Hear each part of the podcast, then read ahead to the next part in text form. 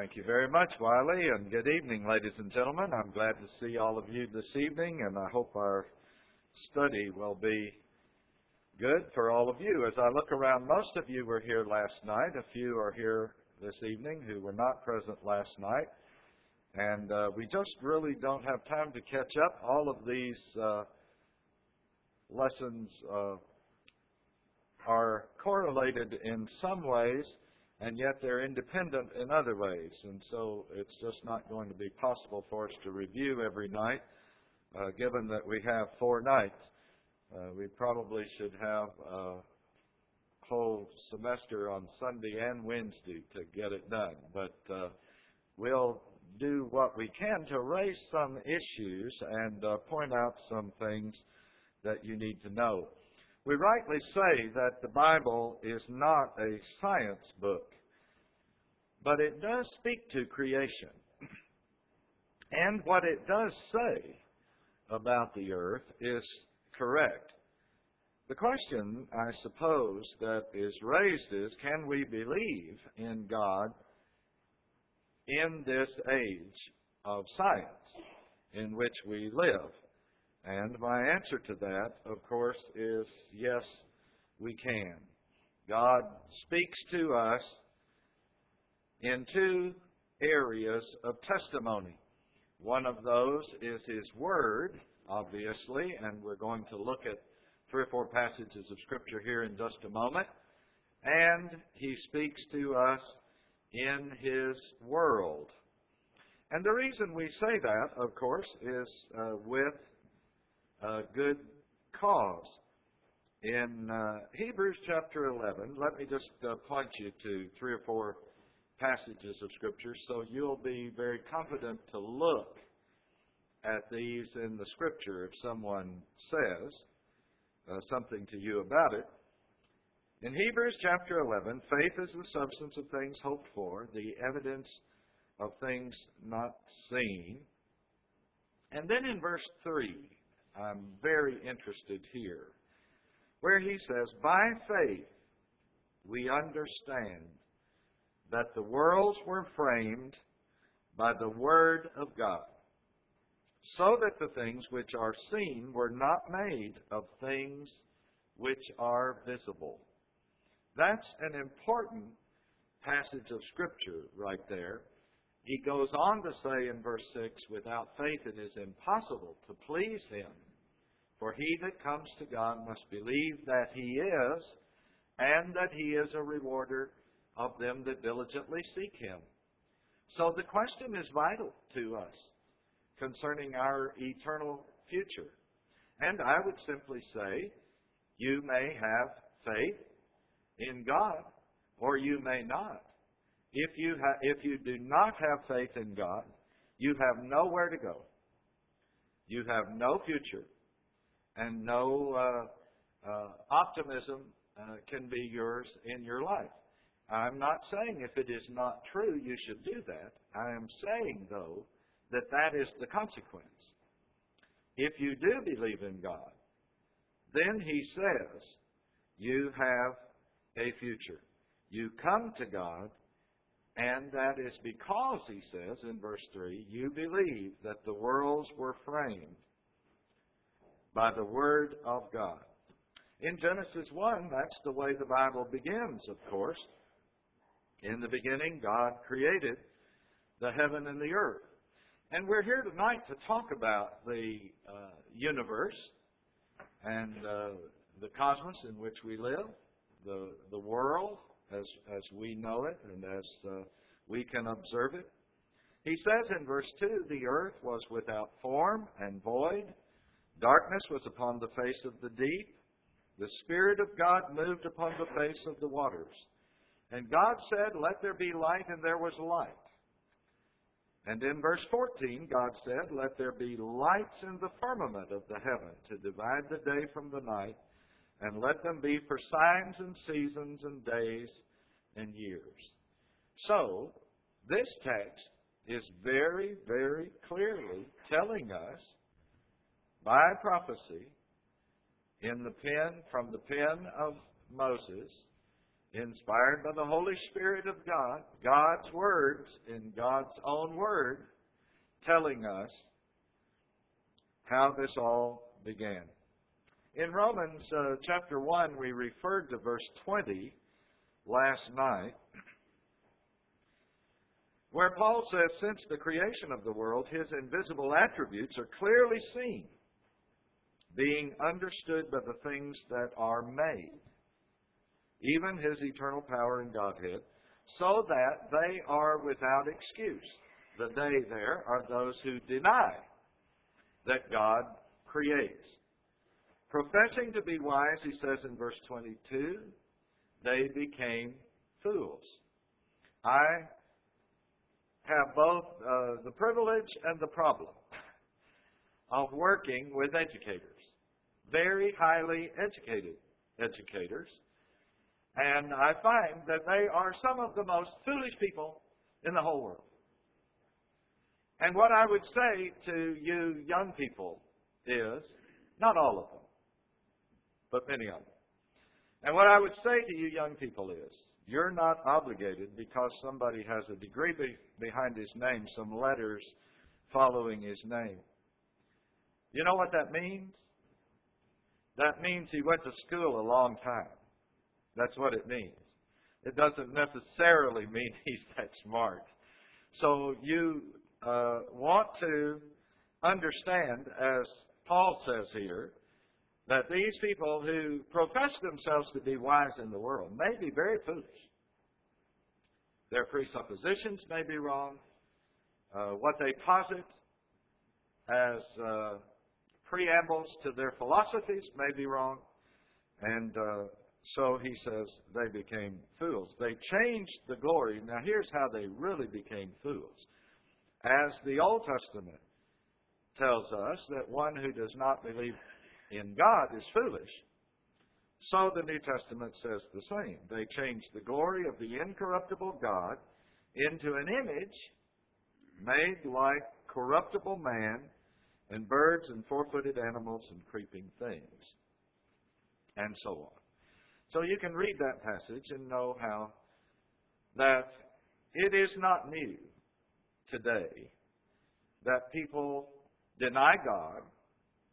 Uh, people refuse to believe that God is, think that the world was made through natural circumstances, and so on.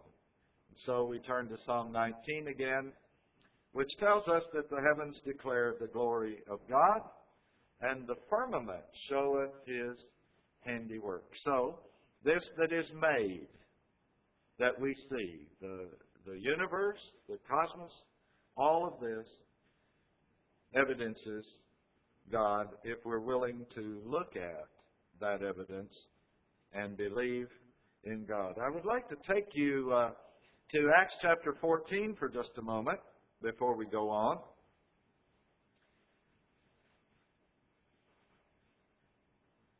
And Paul says, men, why are you doing these things? We also are men with the same nature as you. They were making them gods, bringing God down to the level of human beings and making Paul and his associate uh, Barnabas, making them uh, gods, calling them gods. And he says, we are of the same nature as you and preach to you that you should turn from these useless things to the living God, who made the heaven, the earth, the sea, and all things that are in them, who in bygone generations allowed all nations to walk in their own ways, and so on.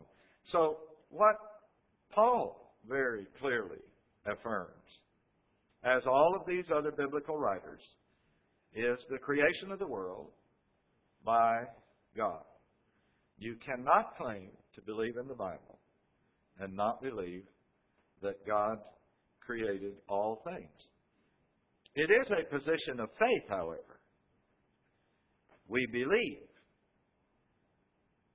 Faith is the substance of things hoped for, the evidence of things not seen, based on evidence that leads to our conclusions. Any position regarding the origin of man is going to be a position of faith. And I will say that because we are all looking at the same evidence, as uh, Steve uh, pointed out a while ago from some of his readings, that is correct. We're all looking at the same evidence. And the question is, what conclusion will we draw? I uh, want you to note in several of these passages of Scripture that we have read this evening, there is this affirmation that God spoke all of this into existence. And the words of the original text in the book of Genesis in chapter one infer that all things were created from nothing. And I believe that very clearly in verse six. The text says, "By the word of the Lord the heavens were made, and all the host of them by the breath of his mouth." And he talks about that a little bit. And in verse nine he says, "He spoke, and it was done." There has been, uh, as some of you may know, over the last uh, uh, ten years, not quite that long maybe, Uh, discussion going on among some of our brethren about the twenty-four hour day and whether all things were created in twenty-four hour days. And I suppose uh, what I would say about that, just on the record, for the record, is that it didn't take God twenty-four hours to do anything. I believe He did it on twenty-four hour days, but when He spoke it, it was done, and that was it. And that's pretty instantaneous. And so God created. And He made the worlds, as is recorded, literally, in Genesis chapter one. Now, there are some concepts that I'd like to uh, point you to, three of them that we'll look at in the next few minutes as we have uh, a little bit of time, and I'll try to illustrate each of these uh with a, a little different uh, approach probably on each, and you can think about it with me for the next few moments. You've got your biblical base now for your conviction about the universe. God made the heavens and the earth, and God spoke, and there was light. So we'll start from there. The universe was begun by sudden, powerful energy. That's coming to be a standard accepted conclusion by everybody. The universe was caused. Some will say by energy, some will say by God. But the earth and the universe was caused. And everyone who is uh, related or, or understands uh, modern science understands that the universe is very fine-tuned. And so I want to talk about those three points, uh, if I may, for just a little bit, so we can take a look at them. We talk about uh, cosmology sometimes. Cosmology is the study of the universe and how it uh, began. In uh, April of two thousand two, this has been almost five years now. I guess it's been a little over five years now. Discover Magazine uh, placed on its cover a simple red sphere floating on a pure white background to represent the existence of matter before the universe came into existence. This red sm- uh, sphere, the article's inside say, was smaller than a golf ball, just three quarters of an inch in diameter, slightly larger than a marble. Now, this is a scientific magazine telling us all this. The headline read, "Where did everything come from?" And inside the magazine, the scientists speculated that this red sphere, uh, much smaller than my fist here, represented the actual size of the entire universe just before it exploded in the Big Bang. Interesting, isn't it? Stephen Weinberg, a Nobel Prize-winning physicist, in his book, The First Three Minutes, The First Three Minutes, says that in the beginning there was an explosion which occurred simultaneously everywhere, filling all space from the beginning with every particle of matter rushing apart from every other particle of matter. That's interesting, isn't it?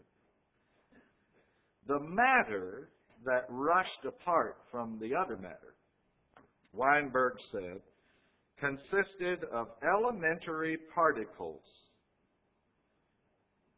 neutrinos, and other subatomic particles that make up our world. Among those particles were photons. You know what a photo is. Well, that represents light. Photons make up light. Wayne, uh, Weinberg said, the universe was filled with light. Well, these facts are accepted by most people. Evolutionists call it the Big Bang. Their position is that it simply exploded into existence by itself, and that all of what is came from that little red ball. Our question is, is it reasonable to believe that the universe just exploded into existence from a small mass of eternal matter? We still haven't gotten to the question of origins when we deal with that. Was that explosion of an already existing marble of matter? And if so, where did the marble come from? How was all of that energy and all of that matter compacted? And where did that originate? What was the source of the energy in it that exploded everything in such a way that it increased infinitely in size? Well, the challenge of that question makes most scientists ultimately back up and say that the universe began spontaneously from nothing. Atheist Quentin Smith insists that the most reasonable belief is that we came from nothing, by nothing, and for nothing. Now let me ask you what you believe about that. Creationists, like ourselves, and as I've said in each of these lessons, I freely admit that I'm coming from a creationist position, that I believe in God, and I make no apologies for that. Creationists believe that the world came into existence suddenly, from nothing. But it came by the design of an intelligent creator who could make it. That leads us to our uh, second proposition, I suppose. The universe was caused. Now remember, those scientists in Discover Magazine said that the photons showed light early on. Now what the Bible says is, God spoke, and the world became. In the beginning, God created the heavens and the earth. And he said, let there be light, and there was light. The question, I suppose, is going to be, if it is determined that these scientists are correct, that it all became came into being suddenly, and there was light, will they accept God's explanation of that? Because that's exactly what God says. They call it the Big, Big Bang. We say God created it all. Now, let's talk a minute about it being caused. The universe was caused. It is understood that things don't just pop into existence. I don't think there's any scientist of any stripe that is going to say things just come into existence out of out of nothing without a cause, without there being some cause. If you heard a Big Bang outside your house tonight, which uh, your preacher is hearing almost every night uh, these days, if you don't know about that, ask Edwin, and uh, he'll uh, tell you about the noises outside his house in the last uh, week. He's going to say, what caused that? You hear a Big Bang outside, you're going to ask what caused that. A gun? A, a car backfiring? Uh, a plane breaking the sound barrier? A Scud missile hit your garage? I don't know. Something. What caused the Big Bang outside? And, and you wouldn't say that happened without a cause. Things don't happen scientifically without a cause. Linda doesn't worry about, while we're gone on this trip, uh, a horse suddenly coming into being and being on our bed in our bedroom when we get home and walk into the house. She doesn't expect that to happen. And I am glad to say I don't, I don't either. We talk these days some, the scientists do, about the column argument.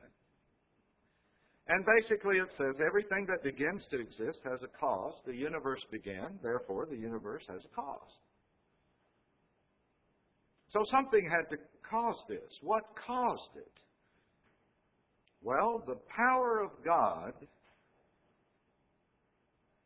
is what we believe the evidence leads us to in terms of what caused this universe to come into existence. That's what Romans one verse twenty says. And the sheer size and complexity of all that we know in the universe and the cosmos that we live on in argues cause. With the instruments that we have, we have come to have some idea of the massive size of this universe. And I wish I could... Uh, Uh, go into uh, some of that and explain much of it uh, to you. You know, of course, that the Milky Way galaxy in which we live is huge. There is, it is estimated there are one hundred billion stars in this one galaxy. That's hard to get your mind around that. It is one hundred thousand light years in diameter, just the galaxy that we live in. A light year is the distance light, light travels in a year. It's about one hundred eighty-six thousand miles per second.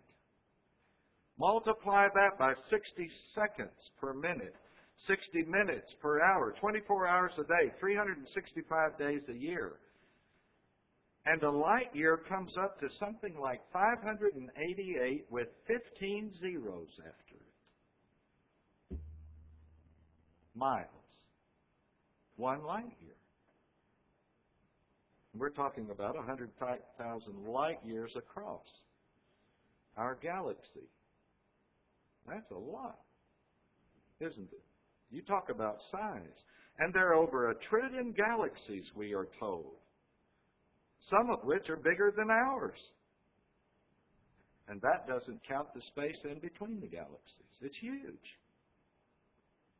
Here's a picture of Earthrise that was taken by the astronauts going around the backside of the moon as they came out of that. Two of the astronauts on board came to believe in God, they said later, because of this picture, seeing it. That's massive amount of matter. All that exploded out of a little marble, you know, a little red marble. Don't forget that. All that came from one little red marble. You see why I said last night, you don't have to accept every theory of anybody that has a P H D behind his name. You, you just don't have to do that. And it is sometimes illogical to do that. Energy is the other part of that. Matter and energy. You know, we were talking a while ago. Are y'all following me? You all still with me, everybody? Okay? Also, an incredible amount of energy in the cosmos. Our sun is typical of similar types of stars. Hydrogen atoms fuse together at high temperatures, and they form helium and release energy. Inside the sun,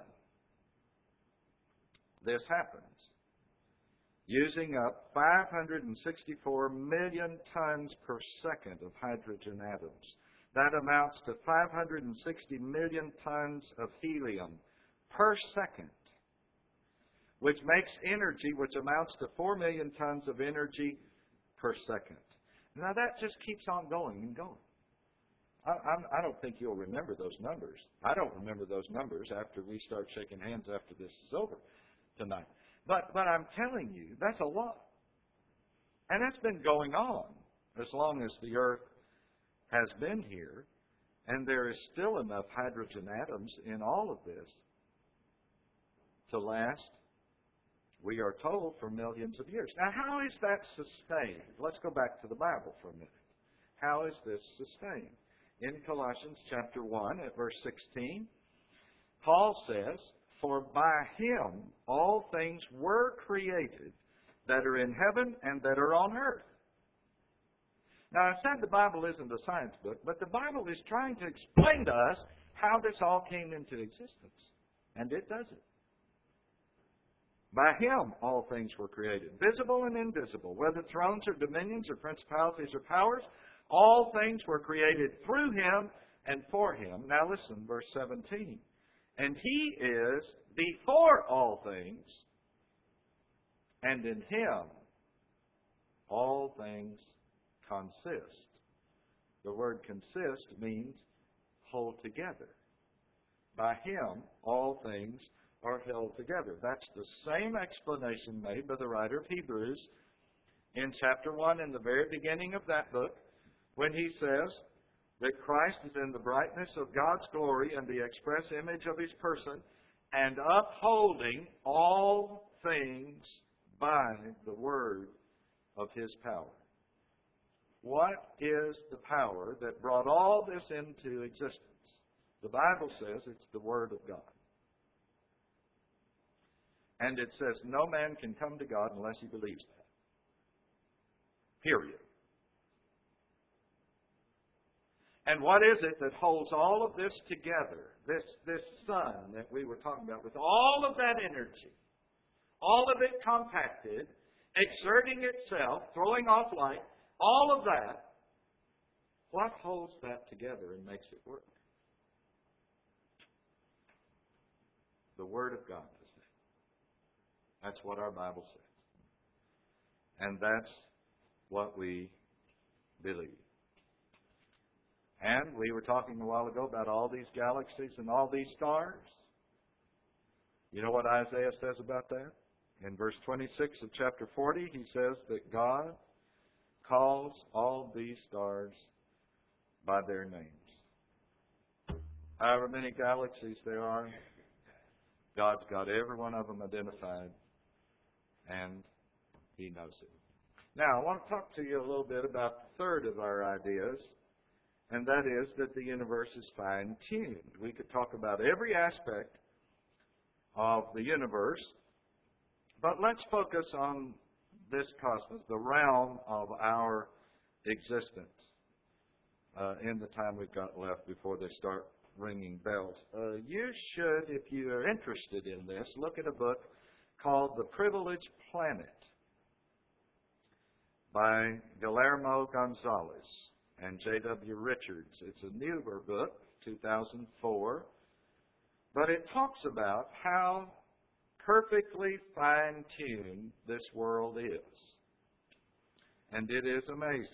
And I believe this speaks to the power of God because everything is just right on this planet for living things, particularly for man. And nowhere else, nowhere else outside this world have we found that yet. I'm not saying that my faith would be destroyed if they found life somewhere else. But the kind of living organisms that we have on this world have not been found yet anywhere else. And much of the reason for that is the way this world is fine-tuned within the galaxy that we have. And that's what Gonzalez and Richards are telling us in their book. You young people have no need to fear investigating science. I want to tell you that. Be discriminating. Don't just accept anybody's assertions, but know the facts, and they're very interesting. We live in the proper type of galaxy first. Most galaxies will not support the kind of solar system that we have. And they tell me that the reason for that is that eighty percent of all galaxies are elliptical in their structure, and therefore they're unsuited to be able to handle the atmosphere and the kind of life that we have. Only one percent of the galaxies are spiral galaxies that can support life. And only in certain places in our galaxy can life be supported because gravity and magnetism won't work for most of the other planets. The planet must be in position regarding the proper kind of sun or star that guides it. Earth has its proper place in this galaxy. Our planet Earth has the proper mass. If the planet is too heavy, the gravitational force becomes too strong and it won't work. Our planet Earth has the proper spin.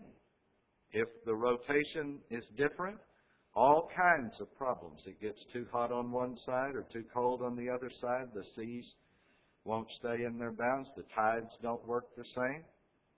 Our planet has just the proper tilt. Winter and summer, based on that tilt. Sun sits just right to the earth at all times. See why he calls it the privileged planet? Most of the landmass on earth is in the northern hemisphere. The majority of the water is in the southern hemisphere. That absorbs heat. Water absorbs heat, collects heat, and disperses it. All of this keeps the temperature in a very fine range on the earth. Now that becomes very complex.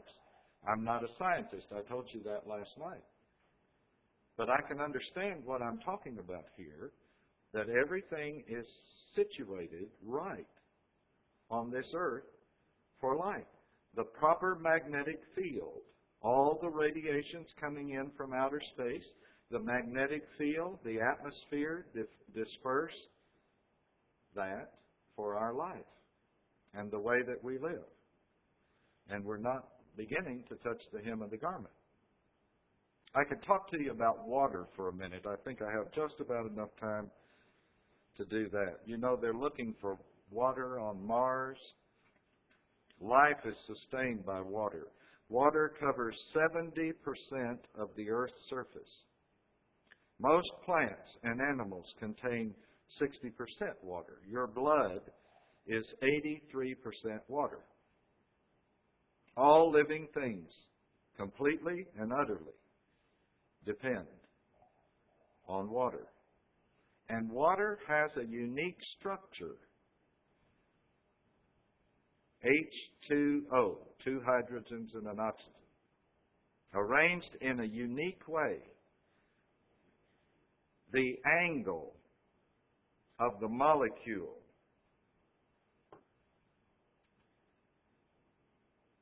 is one hundred five degrees. It has to be that in the water molecule. Because of that structure, water has properties that are different from all other substances. It is called a polar molecule because the lower end is negative, because the oxygen attracts the electrons more, and the upper end is positive above the hydrogen molecules. Now, everything depends on this. The angle of the molecules, the particular molecules, and the atomic makeup of those molecules. All of that. Now, I'm not going to go into a whole lot more of that with you. I think that's probably most of what we can get right now on this. But what this is saying is that on our planet, that is essential. And the question is, did that just happen? Did that molecular structure, you see, you look at a glass of water and you don't see all that. But the scientists see that. The biochemists see that. They understand how that is constructed and how it is made. And we could talk about a lot of other things uh, too. Uh, water uniquely can exist in three states: solid and liquid and gas.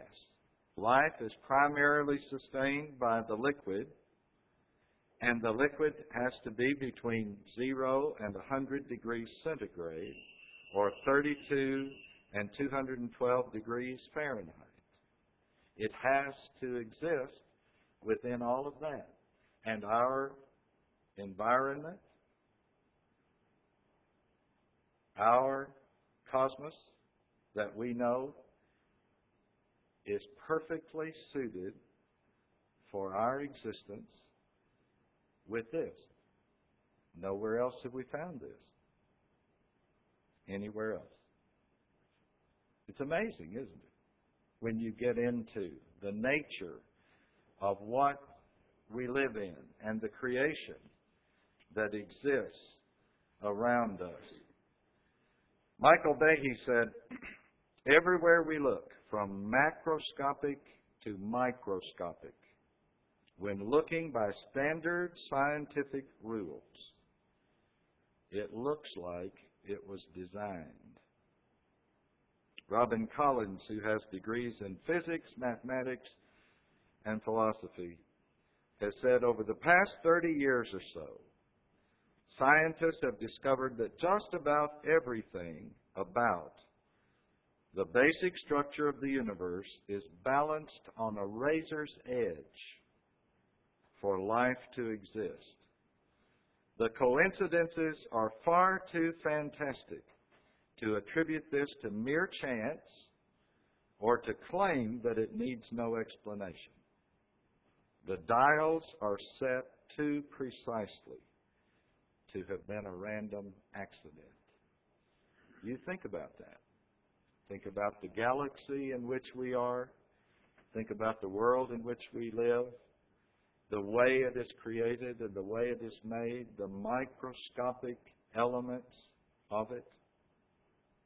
And it's just unbelievable to think that that accidentally happened because one day all that energy just popped out of a little red marble that nobody knows where it came from. It just won't wash with me. And it's so much more believable to accept that there is an intelligent designer who created all of this, just like our Bible says.